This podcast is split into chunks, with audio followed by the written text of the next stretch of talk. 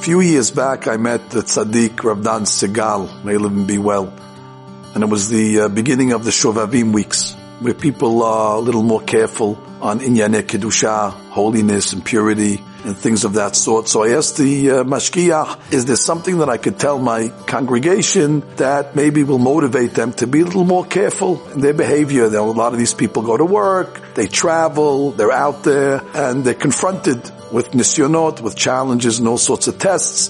What can I tell them to motivate them, to give them, you know, an incentive to succeed, to pass the nisyonot, to overcome the challenges? So he thought for a second, and he put his hand on my hand, and he said, does your community and your people, do they like money?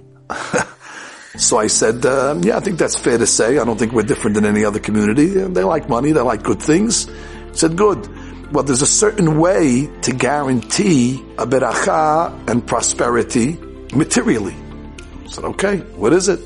So he quotes me a Gemara, and this Gemara, I knew it. It's a famous Gemara, but the way he explained it was novel.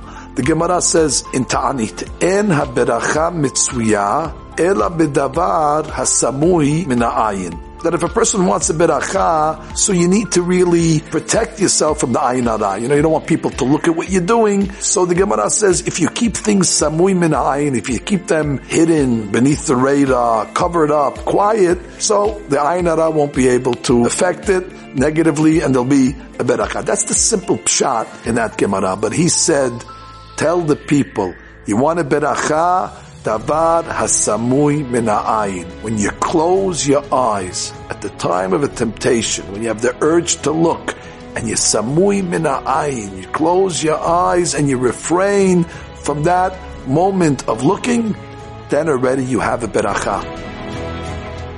How many things do we do to try to make money? And everybody's looking for the edge, and everybody's looking for the angle, and everybody's looking for the advantage. It's not so easy to make money. It's not so easy to make parnasah. There's a lot of competition. But he is a sure-fired way. And if you're in business, you can fulfill this segula countless times a day. No, at the moment that you had the temptation and you close your eyes, samui min the beracha is not that far behind.